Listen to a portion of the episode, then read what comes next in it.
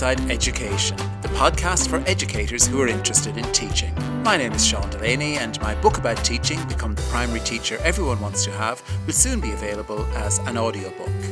You can download over 400 previous episodes of Inside Education by going to seandelaney.com and clicking on podcasts.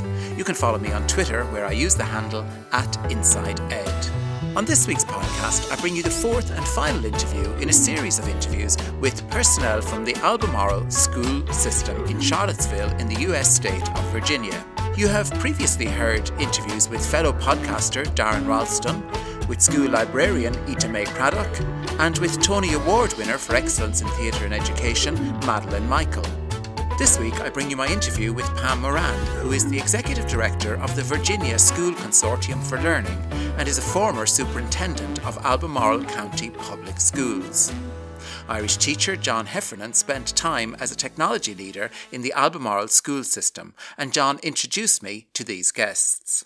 Pam Moran's career in public education began as a high school science teacher. She subsequently served as an elementary school principal, assistant superintendent for instruction, and adjunct instructor in educational leadership for the University of Virginia's Curry School and the School of Continuing Education. She holds a degree in biology from Furman University and master's and doctoral degrees from the University of Virginia. You'll enjoy this week's episode if you're interested in how schools in the United States are administered. In Maker Learning, in the kind of professional development that works and that does not work for teachers, and if you want to hear some thoughts on how to prepare students for the 21st century. When I began speaking to Pam, I noted that her former position of superintendent of schools is not one that we have here in Ireland, so I asked her to explain the position of superintendent in the US education context. Sean, when I think about the role of superintendent in the United States, I go back to in 2012 when I was in Ireland and talking to educators across the country. And when they would ask me what my what my role was, and I would tell them they had no clue what a superintendent was in the context of schools. In the United States, schools are organized in districts, or in Virginia, we call divisions. And that means you have multiple schools that are linked together by county lines or district lines or city lines. And those schools are administered at the building level, at the school level, by principals, which are kind of like headmasters in other countries or in private schools or headmistresses.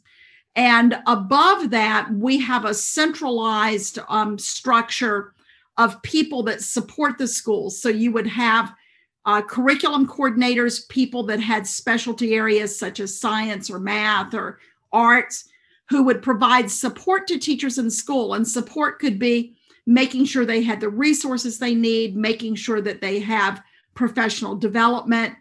Um, right now, we have uh, in this country, a lot of our math teachers use an online platform called Desmos.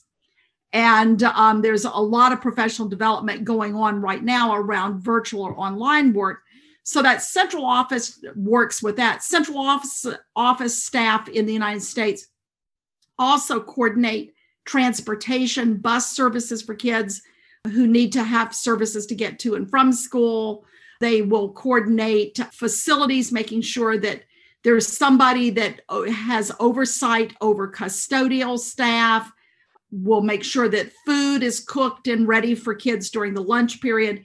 So, all of that is a um, central function in a district, and a district could have literally as few as two or three schools or as many as a hundred plus. And we have super large districts in the United States that may have 180,000 kids in it, some of our big giant systems.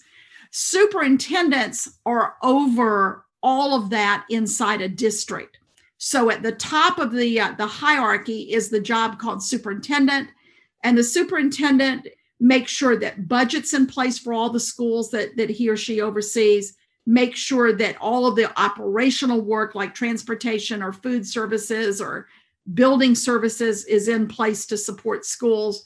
Make sure that that schools have that support around professional development or curriculum work that they're doing now, what's interesting is that that superintendent is working with a board, like a school board who are oftentimes in the United States elected to those jobs. And so the superintendent is the main administrator working with a board that's elected from lay people in the community typically and making sure that the function of the schools is supported by the board and that there's oversight in place for all of the schools. Now, above that group is oftentimes in a state like Virginia, which is not too different in geographic size from Ireland. We would have a Department of Education similarly to what you have in terms of a, a department in at the uh, the national level that makes sure that services are in place for kids. One of the things that we learned that was really different when we were in Ireland from the United States is we have a really robust special education program for kids with disabilities, could be physical disabilities, could be cognitive disabilities, could be things like ADHD, hyperactivity disorder. And so our special education department is both uh, there's laws from the federal government in Washington, there are um, regulations at the state level, and then at the local level, we provide special education services in every school intensively. And at the state level, the Department of Education basically makes policy for the whole state. They would um, they would uh, enact any laws that that the our General Assembly put in place, our legally um, elected representatives. If they make education laws, the state board of education is responsible for being sure those things get done in every school across the entire state. So it's uh, really what I would call a centrally controlled district at the local level, but there are um, there's oversight and regulations at the state level that governs everybody.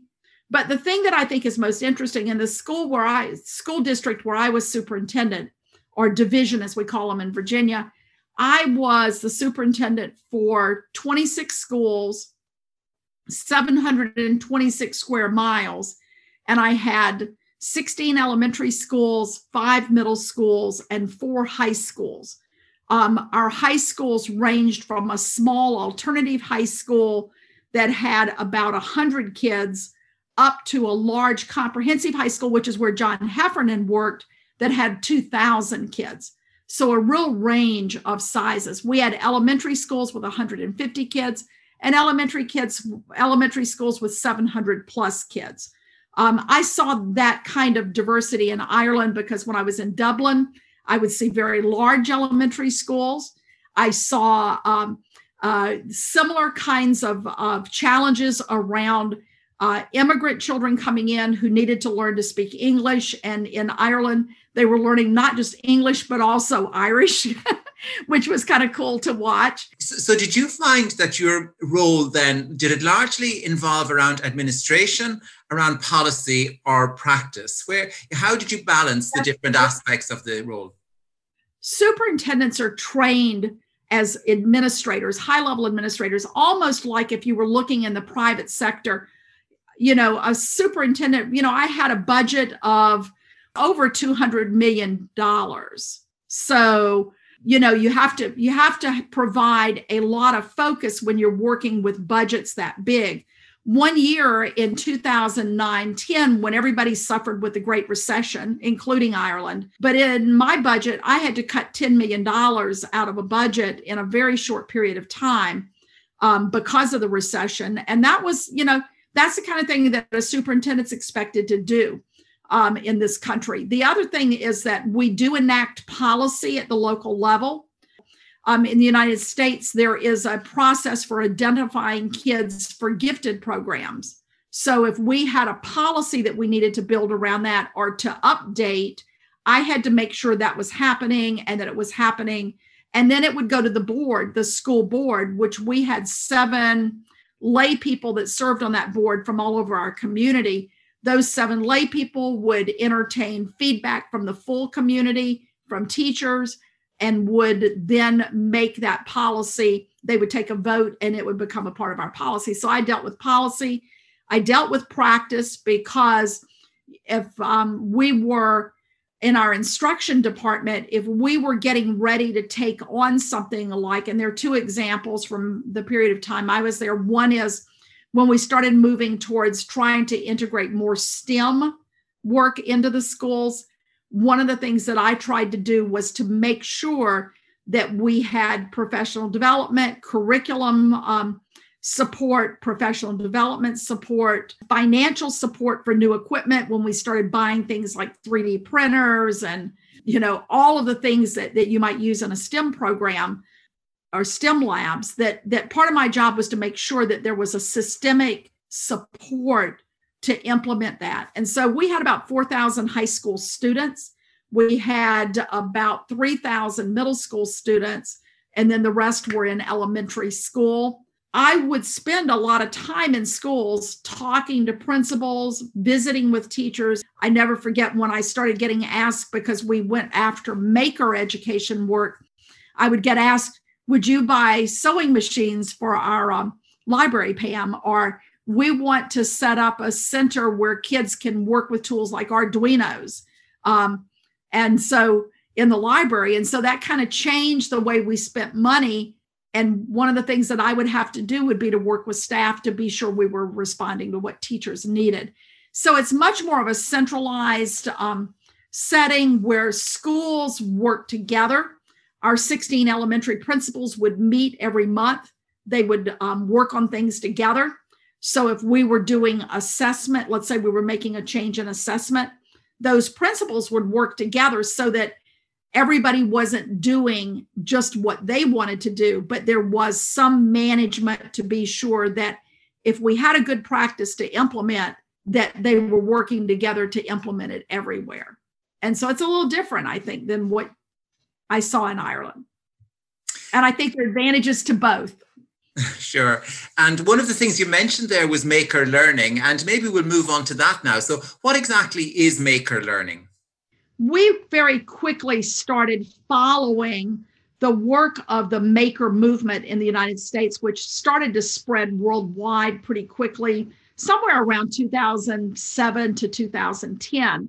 And um, one of the authors, co authors of our book, Timeless Learning, um, Chad Ratliff and then Ira Socol, both felt like that we needed to get kids more engaged in learning to use tools to make things that either A, they wanted to learn to make, or that could help them learn content, or could um, just be something that they really had an interest in learning how to do.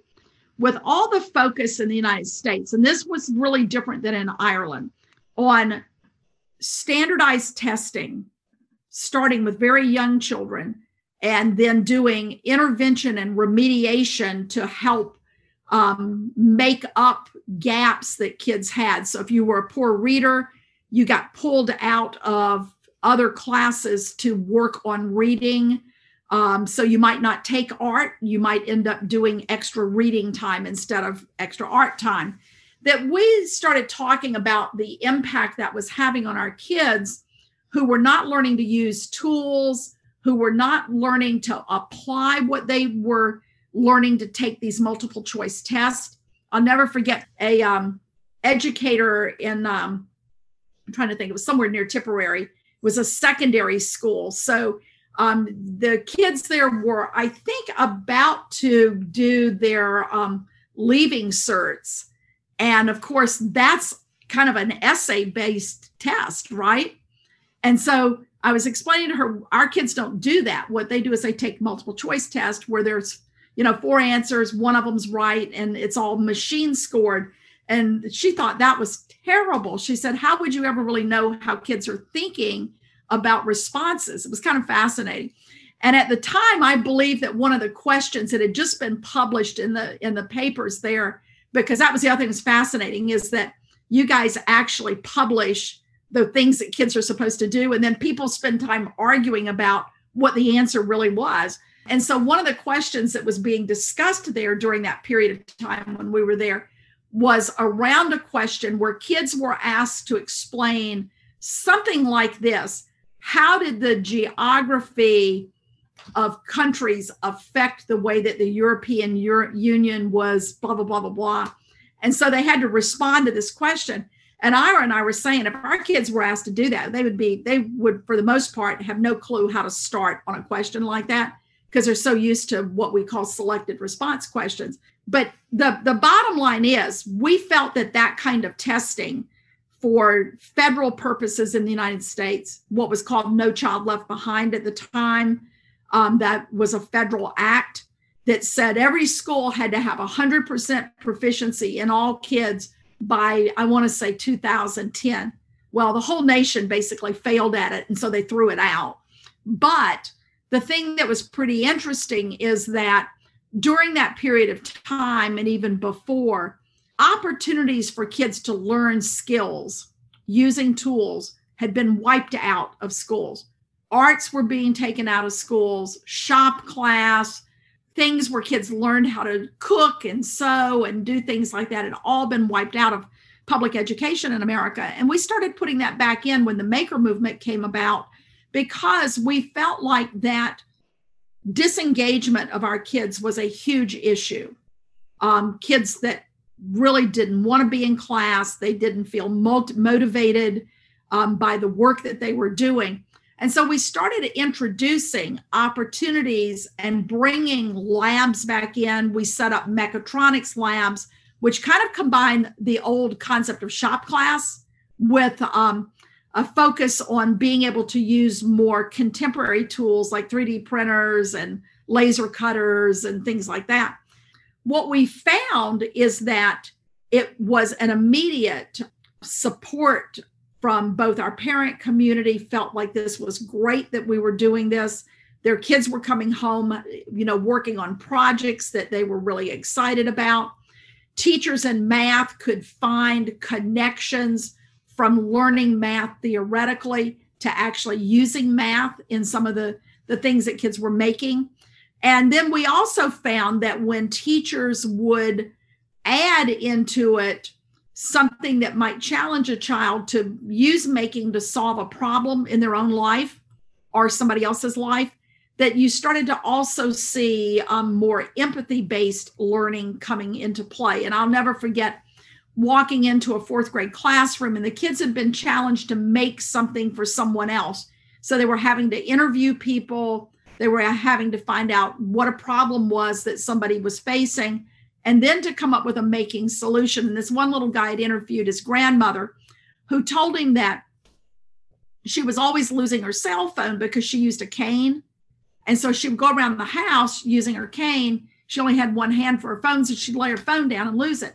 And this little guy designed a Velcro pouch that could attach to a cane so she could put her phone in the pouch and then use her cane and not lose her phone.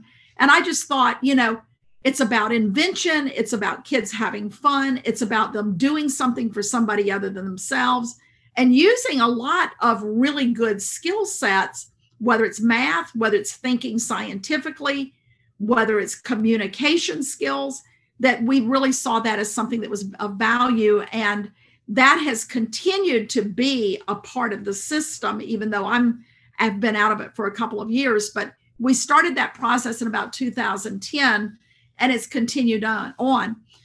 So, what we really found was that the more that we engaged in maker work, it really started to bring our school communities together with, uh, you know, we we had kids doing amazing projects. We had kids in um, one of our schools, middle schools, who decided they wanted to um, design their redesign their cafeteria, and they ended up making two 14 foot rolling tree houses that lived in their their um, cafeteria.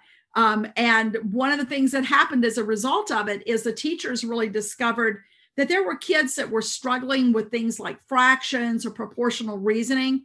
That when they were working on that project with a hands-on experience, that those things started making sense to them. So I used to say that making makes helps kids make sense of learning in ways that just doing it on a piece of paper or talking about it just doesn't do for kids. So I would say that our division became one of the places in the United States where people really look to us to find out what is this thing called maker work and how do we make it happen.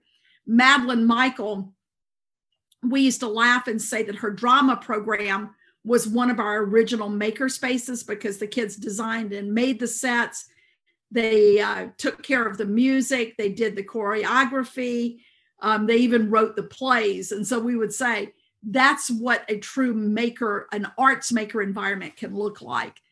My knowledge of shop courses comes from a US movie called Stand By Me. And in that one, the youngsters, they're quite disparaging about the shop courses and they say that it's kind of for people who who aren't working or who, who aren't academic and i just wonder is there a risk with the maker movement of creating a two-tier school system where some people are directed towards making as opposed to others who go down a more intellectual track? We found that making was as relevant in our high-end engineering programs as it was in um, any any area of the school. And actually we found that um, particularly in in times when kids could choose to use a maker space you would have kids that were kids going that were literally were going to go to mit working side by side with a kid that was probably going to start a small business or go to work in some construction field after graduation. And oftentimes what we found is that that kid who was taking calculus in high school and accruing college credits actually could learn some things from the kid that was really good with their hands building things and then vice versa and so we used it to really the maker work that that we found to really represent some of our best work was when you had diverse kids working together on projects and able to really share their competencies and strengths in the project work. An example that we had that I think is one of the best ones is that in one of our STEM programs in our high school, there was a group of kids that decided to enter a competition to build an autonomous sailboat that was a competition put on by Olin College of uh, Engineering. And these kids were really diverse all really capable. None of them had ever sailed, they'd never sailed a sailboat before, but they figured out how to program their sailboat using all kinds of data inputs around um, wind and tides and this and so forth and so on. And when they took their sailboat to the competition, they ended up beating college teams from Canada and the United States that were engineering teams and these kids had never put a boat in the water themselves before, but they were able to make this autonomous sailboat and figure out the mathematics. So some of the kids were really good at the hands on side of building the boat, the others were really good at programming. And when they came together around it, they all were learning in a maker environment how to how to really put that on the uh, put that all together. It was pretty remarkable to watch. And I just think, quite frankly, Sean, one of the reasons why I felt so strongly about all of our kids in middle school getting the opportunity to work in maker environments is that too many kids in their own homes have grown up not learning how to use tools and just the most simple repairs. They need to call somebody to come do it for them. They need to put up a shelf or they have a problem with um, the plumbing that could be easily fixed um, they, you know, they didn't know how to use drills or saws or hammers because we'd taken all that out and they had basically not learned any of that in their own homes. So I said that that one thing that would come out of this is that more kids would be able to accomplish repairs and do things that they wanted to do or needed to do in their own homes as adults as a result of getting them back in touch with uh, tools. And we even had little kids, our little kids, first graders, kindergartners, learned how to use um, drills and saws and hammers. And we're doing all kinds of cool projects around um, things that they wanted to make or that they were making as part of class. So we said, making to learn and learning to make are both equally important and it should be a part of what we do. not the only thing, but a part of the overall schema of things that kids need to learn in order to be successful in life, not just to uh, pass tests, if that makes sense.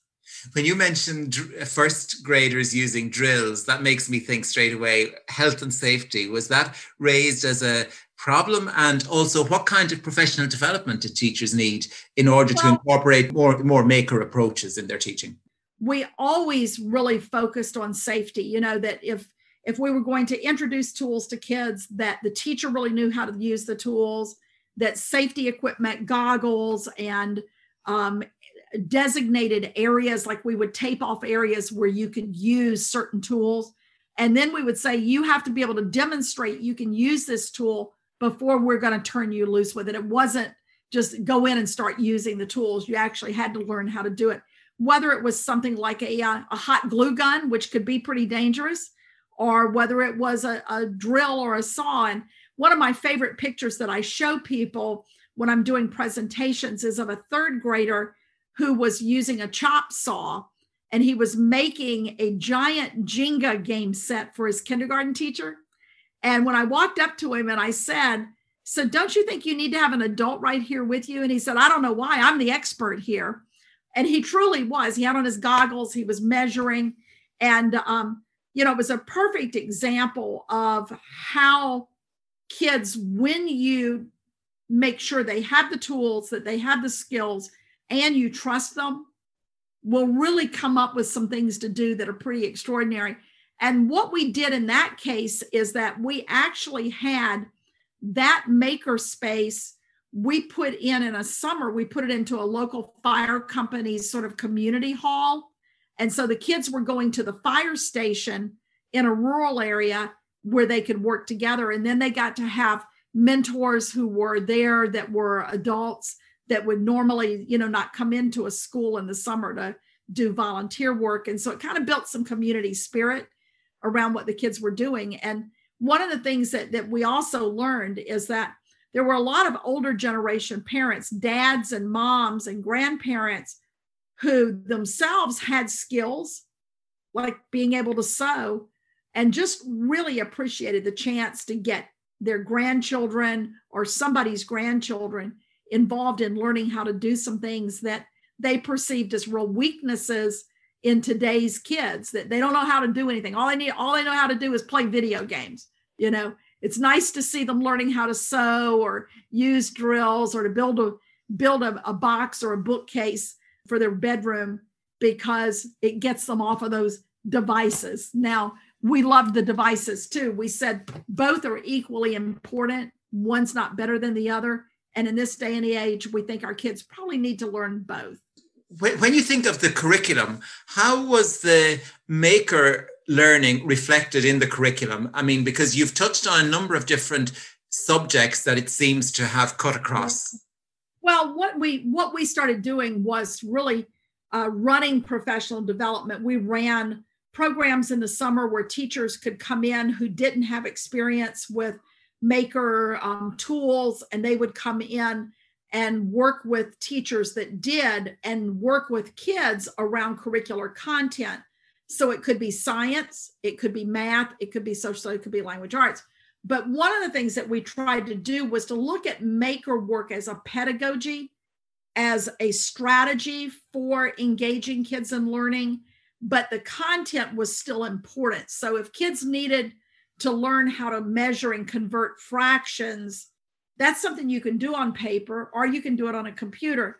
But if a kid's really going to learn it well, then let them do something that actually involves, like, you know, one school I went down and the kids were, were all um, working on making bird feeders in science and in math. And they were, you know, cutting the wood and, you know, putting the bird feeders together and so they were learning about you know um, biology they were learning about um, uh, fractions in terms of measurement and they were learning how to do something that they were going to give i think that they were going to take those bird feeders to a uh, nursing home and try to see if they could put them near windows so that uh, residents of the nursing home would be able to watch the birds so it was kind of a, a you know built um, knowledge, built skills, but also built empathy in that project. So we did um, institutes in the summer. We would offer sessions during the school year.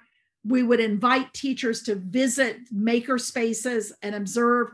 And our instructional coaches also helped us. Our, we have what we call instruction, we what we call instructional coaches who worked with teachers to help them implement um, pedagogical practices that were maybe different, like project based learning. They would see opportunities.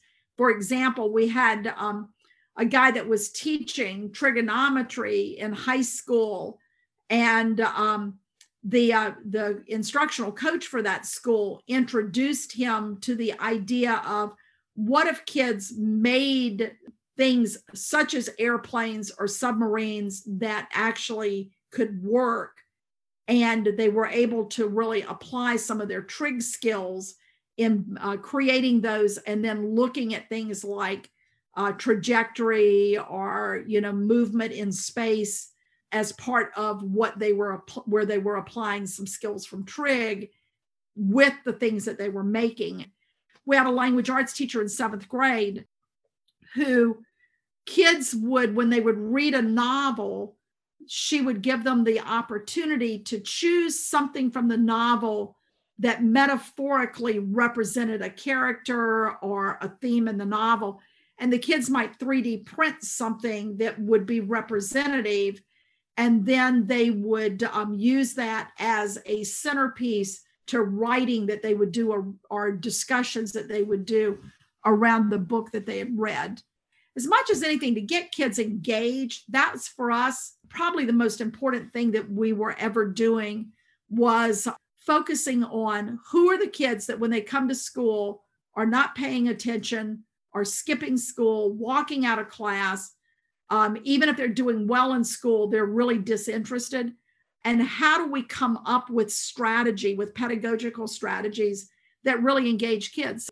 And so that was really what we were always after is how do we really see what kids are interested in, what their strengths are, and then try to apply that through curriculum so that kids are getting chances to work on things that they're really motivated around. And so it's not a cookie cutter approach where everybody in the room is doing the same thing all the time. What kind of professional development do you find is most helpful for teachers? I think that that what I believe is that professional development that's as close to the classroom as possible is what works. It's teachers, and boy, if we've seen it during the pandemic, teachers want just in time professional development that helps them solve a problem or address a challenge that otherwise they would not know how to get there. What we tried to do, our instructional coaching model really was set up, and then the position that John Heffernan was in a learning tech integrator, they worked directly with teachers. Professional development wasn't sit and get, go sit in the cafeteria and have somebody PowerPoint you to death. Our version of professional development that we found most helpful was when teachers were learning skills as close to the classroom as possible, getting people to help them implement it, could be helping to model it, to um, to uh, to provide feedback on how things were going, to look for the things the teacher wanted to get feedback on and to give them feedback and help them find resources that would move them to a different place in terms of their work with kids. What I have found over the years is that the worst case for professional development is when a teacher goes to a session and it's a one time event, somebody talks at them for two hours or three hours or all day long, and they go back to class the next day and nothing sticks, stays with them, or ever gets used from it, even if they were excited about it. If we had professional development work, um, and a lot of ours was taught by our teachers for their peers, our goal was when that teacher went back to the classroom, they would have somebody there, an instructional coach or a learning tech integrator, who was going to help them implement what we were, were um, um, setting up for them to learn. And so that was really critical. So if it was a reading strategy, you had an instructional coach that would work with it. If it was a tech platform like Flipgrid, you had a technology um, uh, integrator who was going to help them figure out how do I use this tool with kids. So, and I'll tell you, the job that I'm in right now, I do some consulting work, but I also um, am executive director of the Virginia School Consortium for Learning, which is 78 school districts in Virginia, um, large districts and small districts.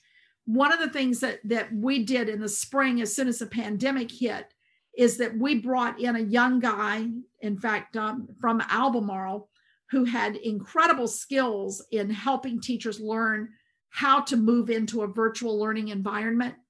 And we taught close to 7,000 educators, not just from Virginia, but from all over the world. And we just made it free in sessions starting in April that ran through August. And the reality is, what we were trying to do was to help teachers not just learn how to use a tool like Flipgrid, but to figure out how does this tool help kids get choices? How does it engage kids? How do you tie it to your content that you are using? And one of the things that was really delightful was hearing an elementary um, teacher. So she would have, she was third grade, so she would have predominantly eight year olds talk about having kids read passages at home from a book that they chose, having the child um, record it on uh, Flipgrid video, and then the teacher could listen to the child read and then give the child feedback and help the child um, if they saw that there was a place where they could work on a comprehension strategy with the child or a fluency strategy. So, teachers learning how not just that the tool is a tool, but how do you apply that tool in real learning settings? And when teachers get that, I think that that's really the professional development that sticks. So that helps. What is Flipgrid? Flipgrid is a tool used in the United States. If you look it up, it's at flipgrid.com. And Flipgrid is pretty remarkable because it started out as a way for people to be able to make videos around anything and post them so if you had a class and you asked the class a question um, that you wanted them to work on, like if you said, I want you to um, write something at home and then record it, and then anybody in class can listen to it, or just the teacher can listen to it. But what they've actually done is over this period of the pandemic is to really develop out how do you use Flipgrid as part of bigger units in instruction. And so definitely go look at it. I think you'd be able to get to it there because I think it's used internationally now. But it's a great tool and one that when teachers learn how to use a tool like that, it's applicable. You can use it face to face or you can use it virtually. But the most important thing is that kids get really excited and like to use it. And it can uh, create all kinds of synergy around project work or things that just that kids need to be able to do in school. So it's pretty cool. One of the things that you have been concerned about throughout your career is preparing students for the 21st century. And, you know, there's various quotes that you have on the record about it. But what do schools need to do to be more relevant for today's students' lives? Think about this, Sean. The kids that are in that are five year olds coming into our schools today are likely going to live into the 22nd century and you know there are people that believe that the life expectancy of kids probably by the time they hit 85 is going to look more like 105 or 110 years of age.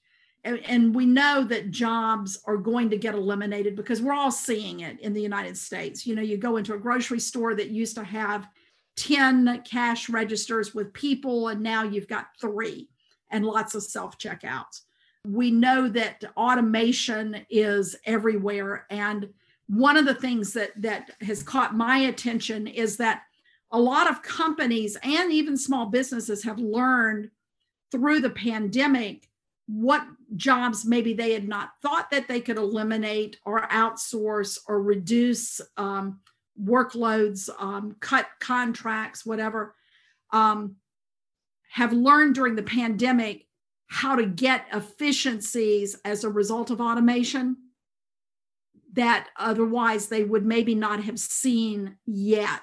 But it kind of pushed the whole world into a very different place in terms of the workforce.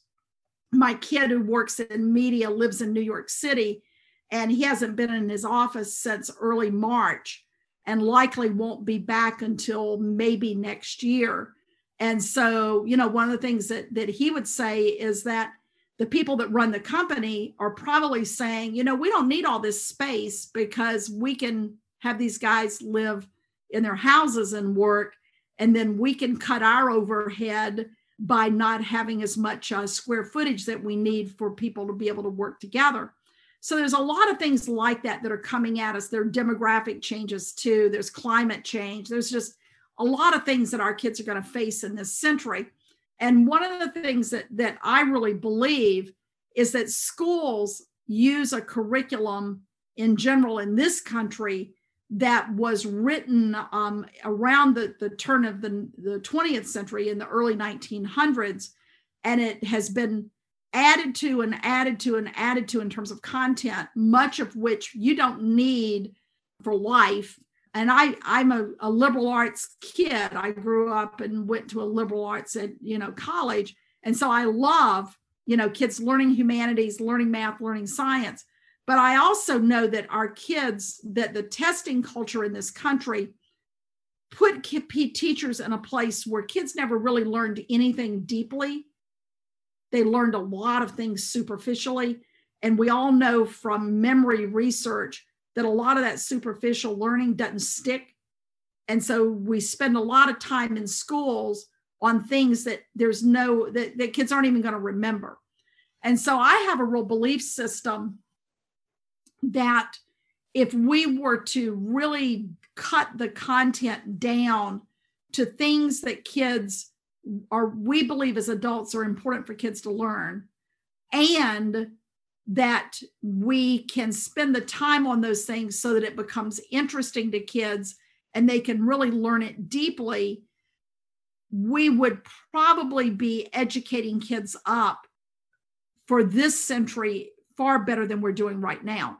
So people would say well if you did that what about the what about all the time that you have left? Because now you're not teaching all this content and i've been working with a guy here in the united states who has worked in the business world for years in corporations and teaches in um, the university of virginia business school ed hess. And he's written some really important books that are grounded in learning over the last several years. The first one that caught my attention was the book learn or die.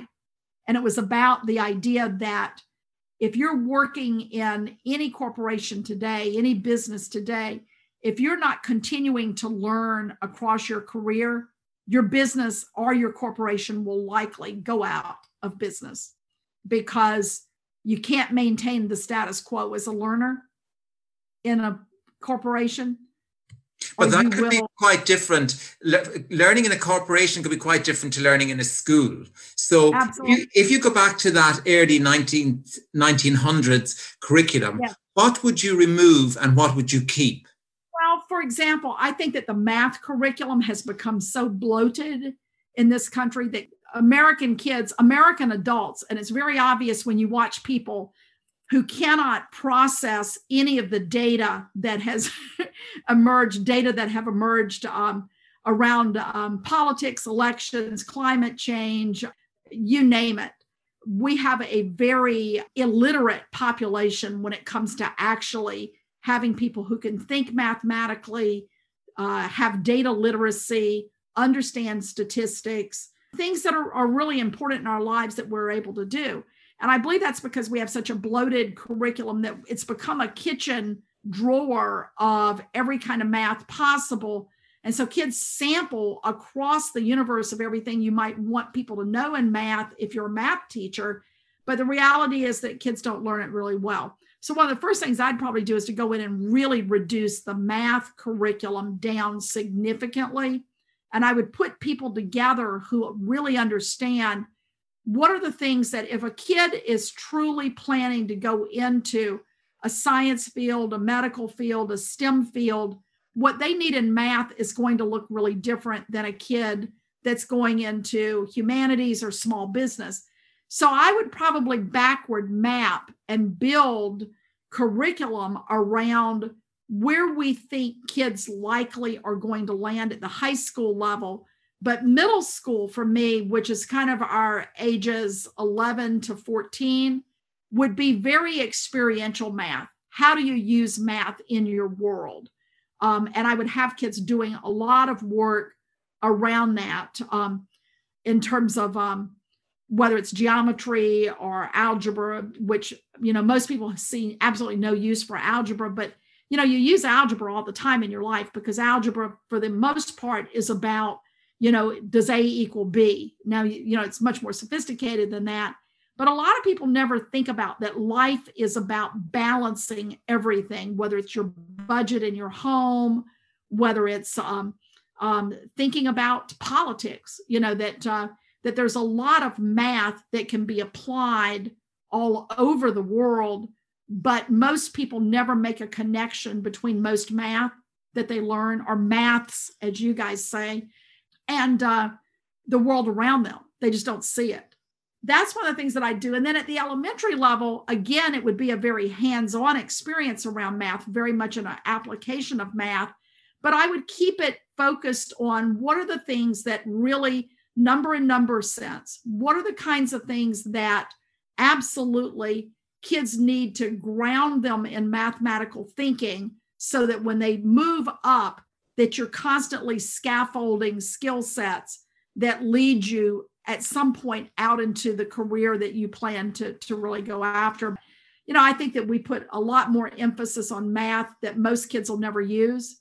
And, and, and what other subjects apart from mathematics? I would probably look at science in a more integrated way that rather than teaching biology or chemistry or physics or earth science or ecology is all separate, I would really look at how do you start to integrate those content areas together and look at what are the kinds of things that if kids were able to get good deep experiences in this that would have them have a much better understanding of how science plays out in their own world around them um, and really get kids much more focused on the powers of observation inquiry and experimentation so i would play more with that in science um, but the, the other thing is, is that I think that this concept that we've always had that you teach math separate from science, separate from language arts, separate from history, um, is a little crazy in that um,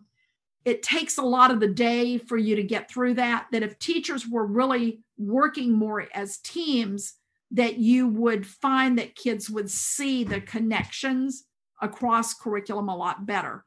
But then the other thing that I think that Sean um, is absolutely critical. And so I'm going to go back to my Ed Hess story. So, first book he wrote that caught my attention was Learn or Die. And I thought, okay, he says, if we don't remain, sustain ourselves as lifelong learners, whether you're five year old growing up or you're a 35 year old heading towards um, middle age or you're a, a senior citizen, that as soon as you, you realize that you can just stop learning, you don't have to learn anything new you start losing your brain's capacity to make connections and continue to scaffold new information in your, your life. The next thing that he talked about was, and I thought this was fascinating. The next title of his of the book that he rolled out was Humility is the New Smart. Kind of a fascinating topic. And in it, he started talking about what is it that humans do that allow them to be able to continue to find success in their homes, their communities, in the workforce. And the idea of that humility is a, a space that when you occupy that, it gives you insight into the world that you don't have when you have a big ego, because you don't see the world if you have a big ego. And so he wrote that book next. The third one he's written that I'm most interested in, and he and I were just talking with a, a real thought opinion leader in the United States, Tom Vander Ark, who was a former school superintendent but ran um, the Gates Foundation's first education foundation. And so Tom and Ed and I were talking recently about Ed's new book, which is called Hyper Learning Learning at the Speed of Change. And one of the things that Ed talks about in that is that the most centering piece of what humans have to learn in order to be successful moving into this next century is they have to learn how to have relationships with other people that if we were were refocusing reimagining school what would it look like if we had a relationships based curriculum? What if we had a creative based curriculum where kids were really encouraged to be creative thinkers and doers in the work that they do? And how do kids be, really begin to um, understand that it's our internal biases that oftentimes are cultural that keep us from building communities that really thrive so his focus now and i think this is pretty interesting is that the skill sets that will help people thrive in the coming decades are really going to be around creativity, relationships. What are the things that humans do well that machines can't do well? And that's where the jobs are going to be. He said if if a machine already has the data, then you're not needed. And so it's kind of an interesting philosophy. And so I think about it through that lens of that communities are changing, the world's changing, the workforce is changing.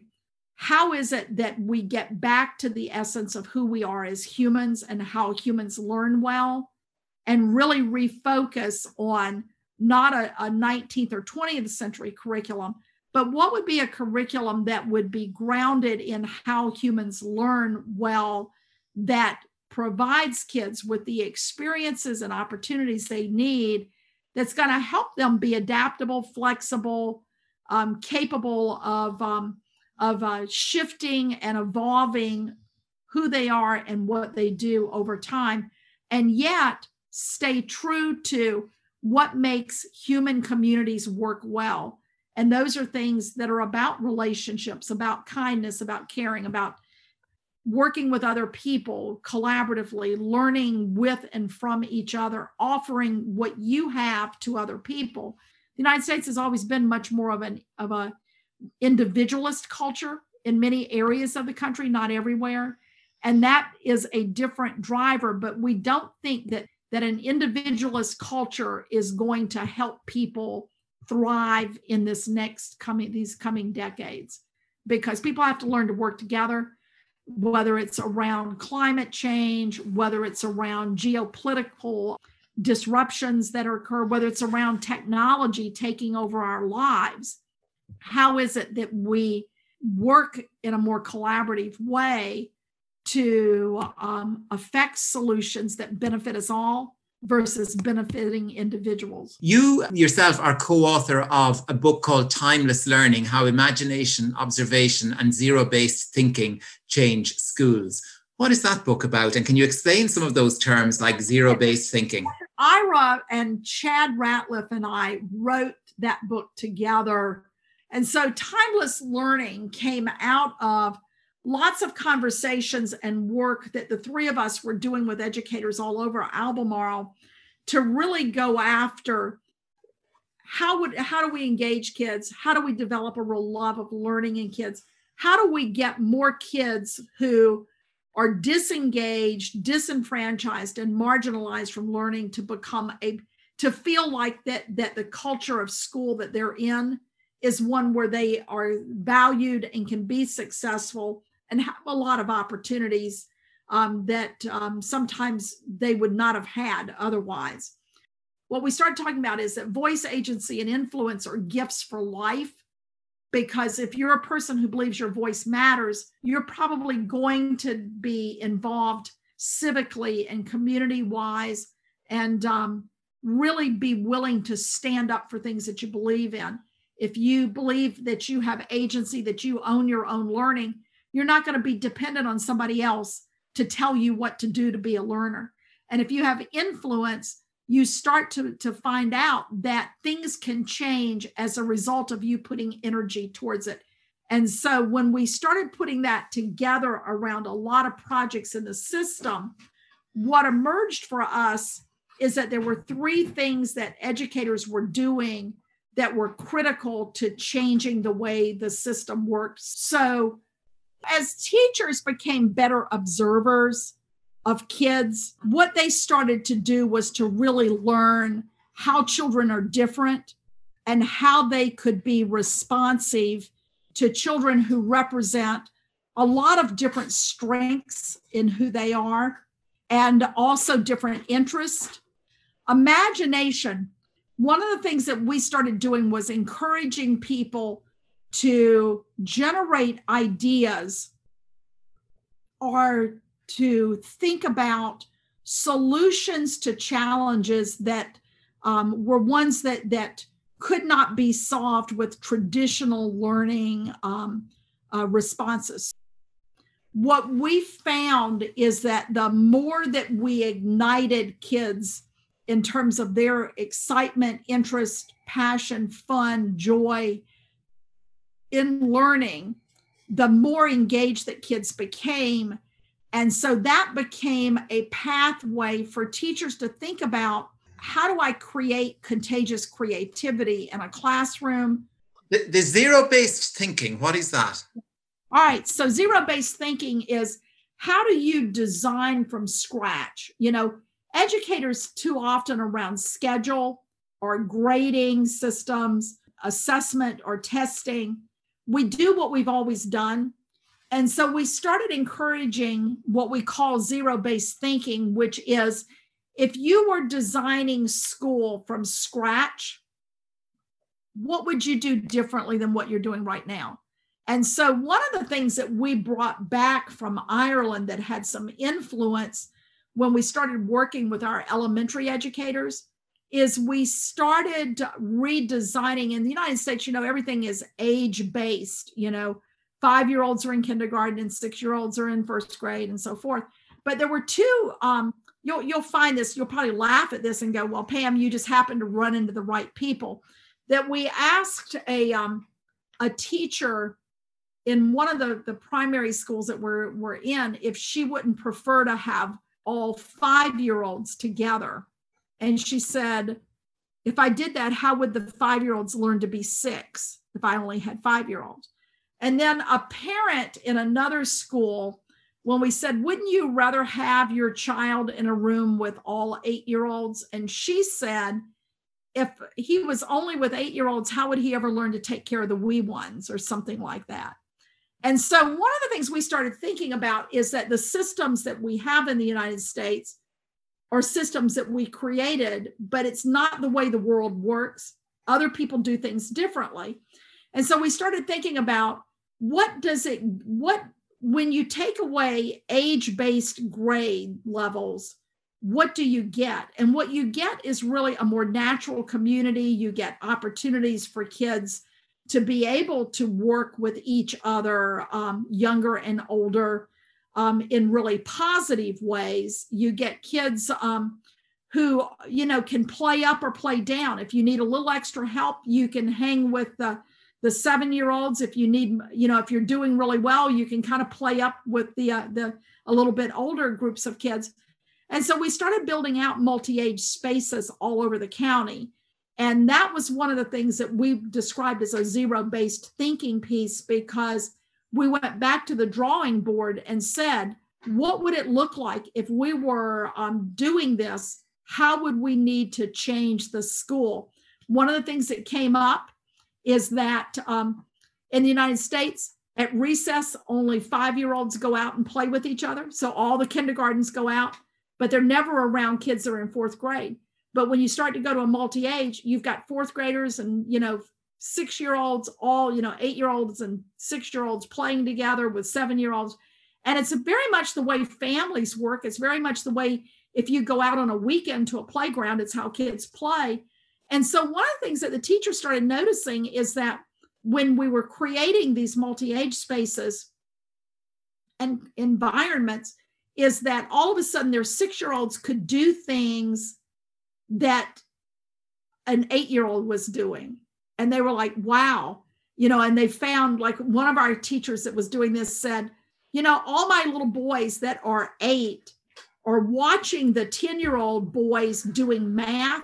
And they're like saying to us, give us harder problems. We want to do hard problems too.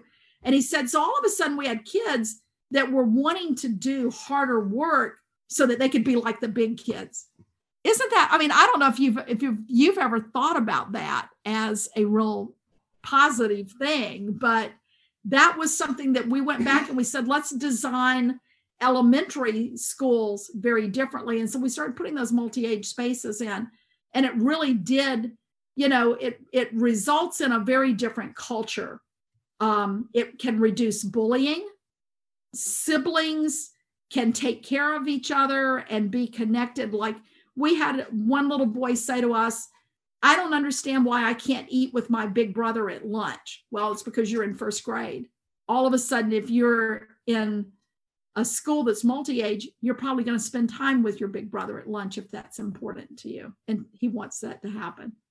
We're coming near the end, Pam, and uh, I just have a few quick questions, kind of quick fire questions, um, just to finish up. And the first one is, what is school for, or what are schools for? I think schools are for helping people grow up in life and have what they need to thrive in their families, in their communities, um, in being able to choose work that um, having lots of choices um, and not being limited by um, the school that schools should open opportunities for kids.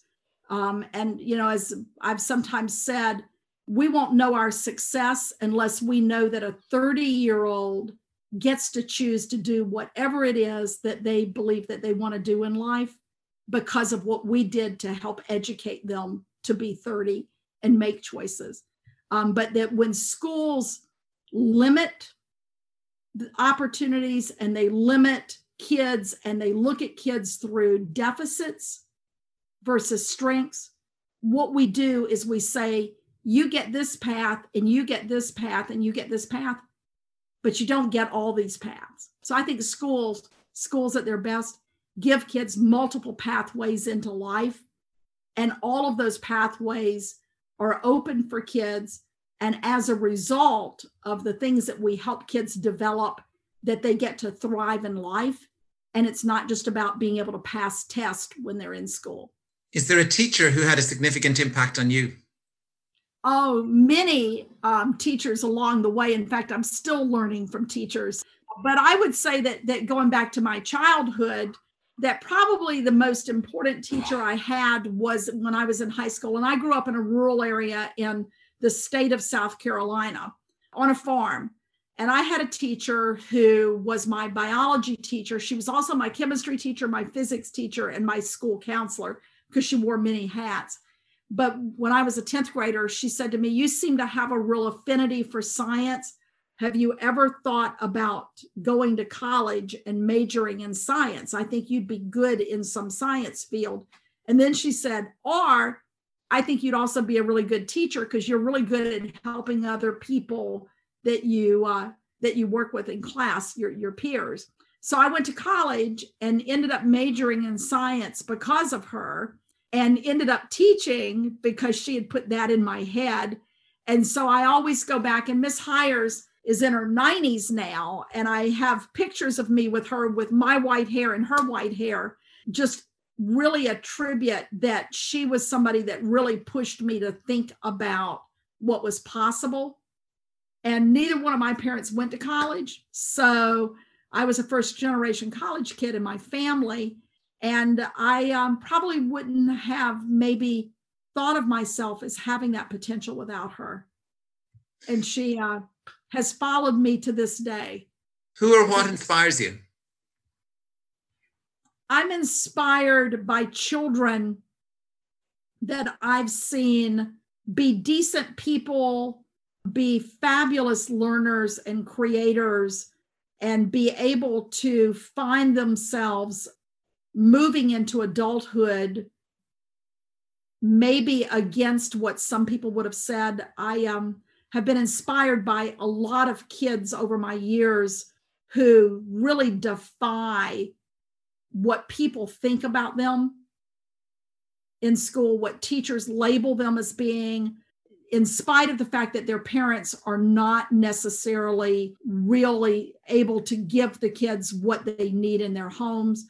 And those kids that that do that oftentimes will tell you that it's because of a teacher that's been in their lives that they have made themselves successful.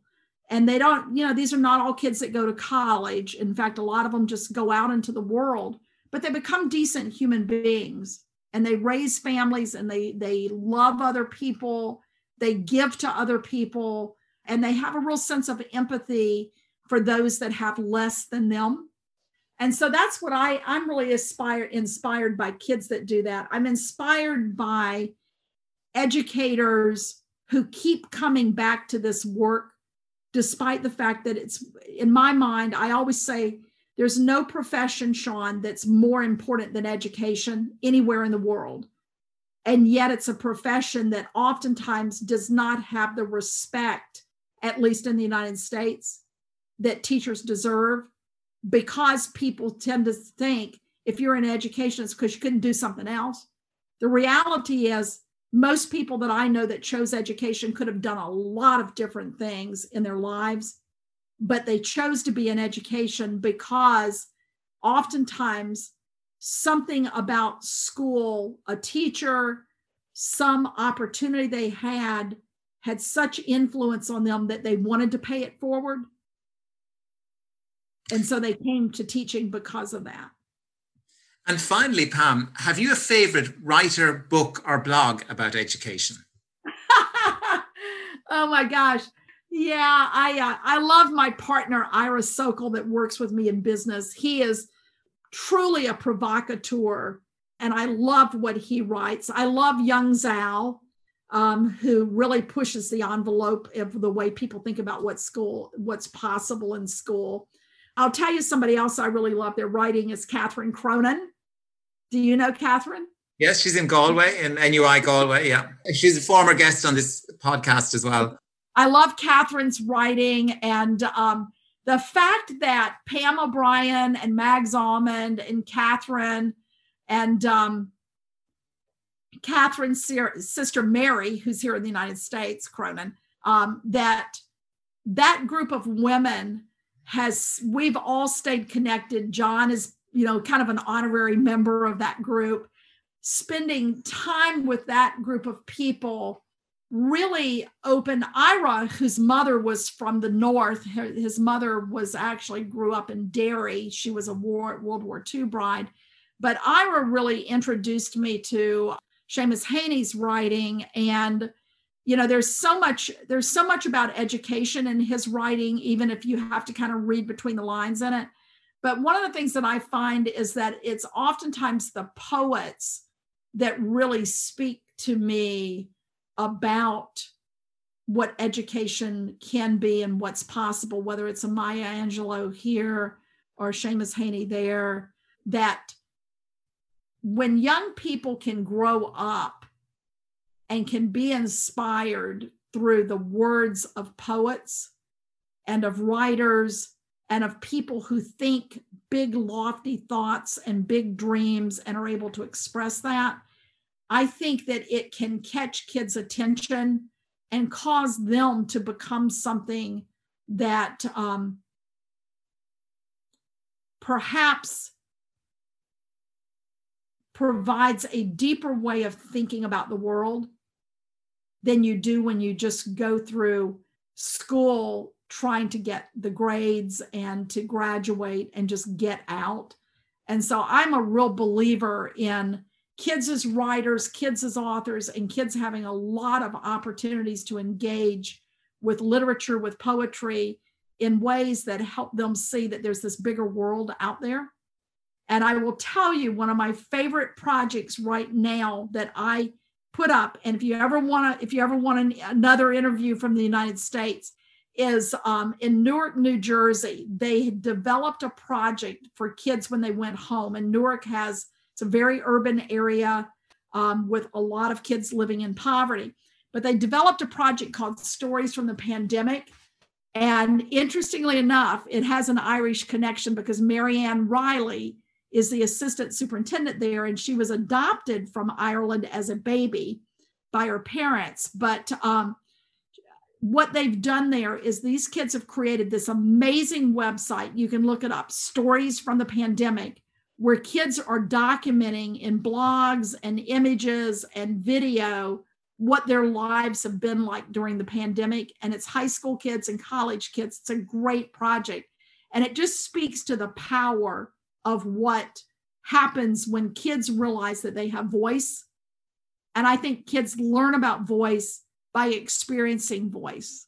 That's great, Pam. And thank you so much for talking to me today. And uh, if someone wants to find out more about you or about your work, where is the best place to, to do that? Oh well, I would tell you that um, you, the place where most people catch up with me is on Twitter. I'm just at Pam Moran, um, P A M M O R A N on Twitter.